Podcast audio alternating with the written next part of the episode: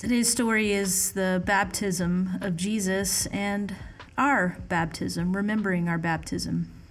Matthew chapter 3, Mark chapter 1, and Luke verse 3. And then a voice, like a loud thunder, but whose presence was as gentle as a dove, spoke This is my beloved Son, in whom I am well pleased. Hope. Everyone needs some. Welcome to the In All podcast, a production of Mercy Street. These stories are from hope dealers at Houston, Texas, and everyday misfits found in the Bible. We hope you find your story and God's story of radical grace. When you hear the word baptism, what images come to mind? Water in a small bowl at the front of the church, a kiddie pool of water elevated in the balcony. What sounds do you hear when you think about baptism? A baby crying, a teenager laughing, the splash of water, the middle name of someone you've known for years, but you never knew his middle name was Sylvester. At Jesus' baptism that day along the muddy Jordan River, there was a voice. It was a loud thunder, but the presence was as gentle as a dove. And God spoke these words This is my beloved Son, in whom I am well pleased. God would echo these words again on the Mount of Transfiguration. And God would be silent as Jesus gasped for breath on the cross. Baptism is a, a, Christian sacrament. It's an outward sign of the inward work of God's grace. It is a sacred rite of passage from death to the law to new life in Christ. Baptism is the chance where we have been partially named to being fully claimed as God's beloved. I grew up in the Methodist tradition, and my family put down roots of faith in one particular church for more than 25 years. At the end of the baptism of a child, we mostly baptize children. At the end of that baptism, as one voice, the congregation would repeat these words a promise, a vow. With God's help, we will so order our lives after the example of Christ that this child, surrounded by steadfast love, may be established in faith and confirmed and strengthened in the way that leads to life eternal. We say yes with all the household of faith that God is love, and we are living examples of that love. Amen and amen. I said this every single month for the nearly 20 years I was a part of that church. Baptism is the initiation, the naming ceremony, the claiming of who we are as God's beloved. And baptism is a cleansing ritual, a, a chance for repentance, to be washed anew. And if we look at Jesus' baptism, we see that it's a fulfillment, a participation in this sacred rite because Jesus had nothing to repent from. Jesus was already fully God and fully human, and yet his way of participating in baptism is quite interesting. Jesus was immersed in the same muddy waters that all of those who were coming out to the wilderness to listen to John were those that were seeking freedom from religiosity and wanted to be made new. Episcopalian priest and university professor Barbara Brown Taylor says Jesus' participation in baptism is shocking. I mean, think about it. Jesus could have participated as the priest or the prophet, just like John. He could have been overseeing the whole operation. He could have, when John got tired of lifting people up out of the muddy banks, he could have tapped in and taken over for John. But Jesus instead actually gets in line with everyone else, steps into the waters, immerses himself, joins with humanity.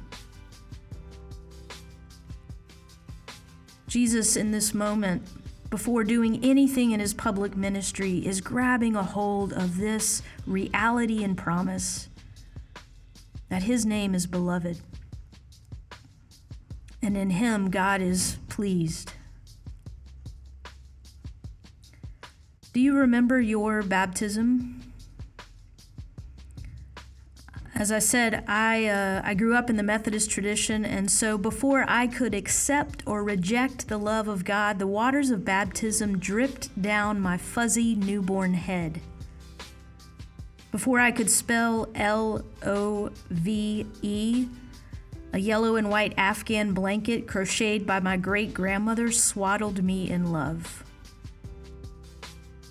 Can't actually remember my baptism, but I remember and I've known and I've grown into and ordered my life in such a way that I will never forget my first name is beloved.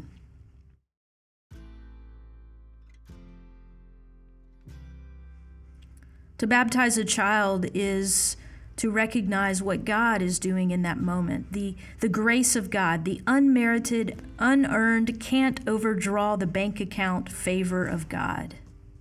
Baptism as an infant comes to us before we can reject it. It is something, a gift that is given to us by God and the church. And so, if you were baptized as a child, Celebrate that moment when those who gathered around you made promises before you could make them yourself, when God was pouring into you abundant grace and mercy and love. God's voice, who is saying to the deepest part of your soul, This is my beloved, in whom I am well pleased.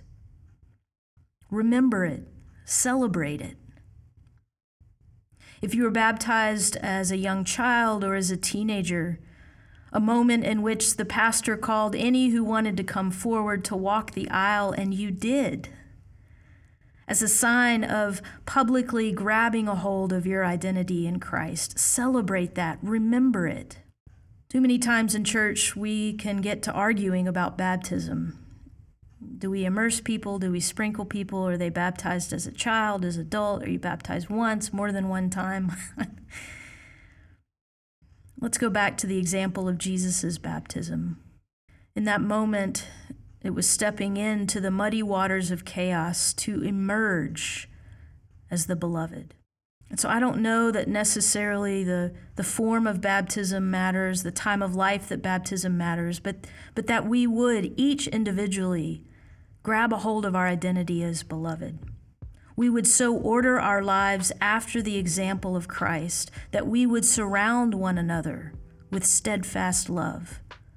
That daily we would strengthen and be confirmed in our identity as the beloved. We would so order our lives after the example of Christ that we would immerse ourselves into the chaotic waters only to arise whole, healed, we would so order our lives after the example of Jesus that we will eat meals with the brokenhearted. We will never rush to judgment, but we will stand against legalism. We will immerse ourselves in the chaos of this world. Today, I hope you can remember your baptism. Within Mercy Street, our symbol, our logo, is a street light and at the very top of the lamp is a, a dove that hovers. For us in our community, it's a reminder to live in the light and to not run in the shadows, but always the presence of God, which is a thundering voice and whose presence is as gentle as a dove that rests over us and our city. I've seen new life through baptism. Just just three quick stories. One, Johnny, who was the hitman for drug dealers he was the one that would go and collect the payments and beat the mess out of those who refused to pay. Through baptism and a new life, he became a housemate, a brother. The guy that, when someone forgot their wallet at Cane's, would buy chicken fingers for the crowds. Or a woman who recently wanted to be baptized as she was just weeks out of human trafficking and she was looking for a new way to to order her life around Christ, to be strengthened and confirmed in the life of the beloved. or a young boy who was baptized and then several years later would stand alongside another young man to encourage him in his baptism. Sometimes we treat baptism like a just a formal sort of ceremony or, or, or even like a magic spell that's going to erase all the wrongdoing. We fight over methods or timing. But God's grace is always coming to us. It's a gift that's hard to reject, it's a gift that's hard to understand. Many times we think we don't deserve it, or maybe it just seems too small compared to the debt we think we owe. Today, again, remember your baptism, and so order your life after the example of Christ. Remember you are surrounded by steadfast love. May you be established in faith. May you be strengthened in the way that leads to life eternal. And together may we say yes with all the household of faith that God is love, and we are living examples of that love. Amen and amen. Thanks for listening. If this story inspired you, check out more In All stories wherever you listen to podcasts. Know someone who needs hope? Share this podcast with them this podcast is brought to you by Mercy Street, a church community in Houston, Texas. We create a safe harbor of hope and transformation so all may experience the radical grace of God. Go to www.mercystreet.org.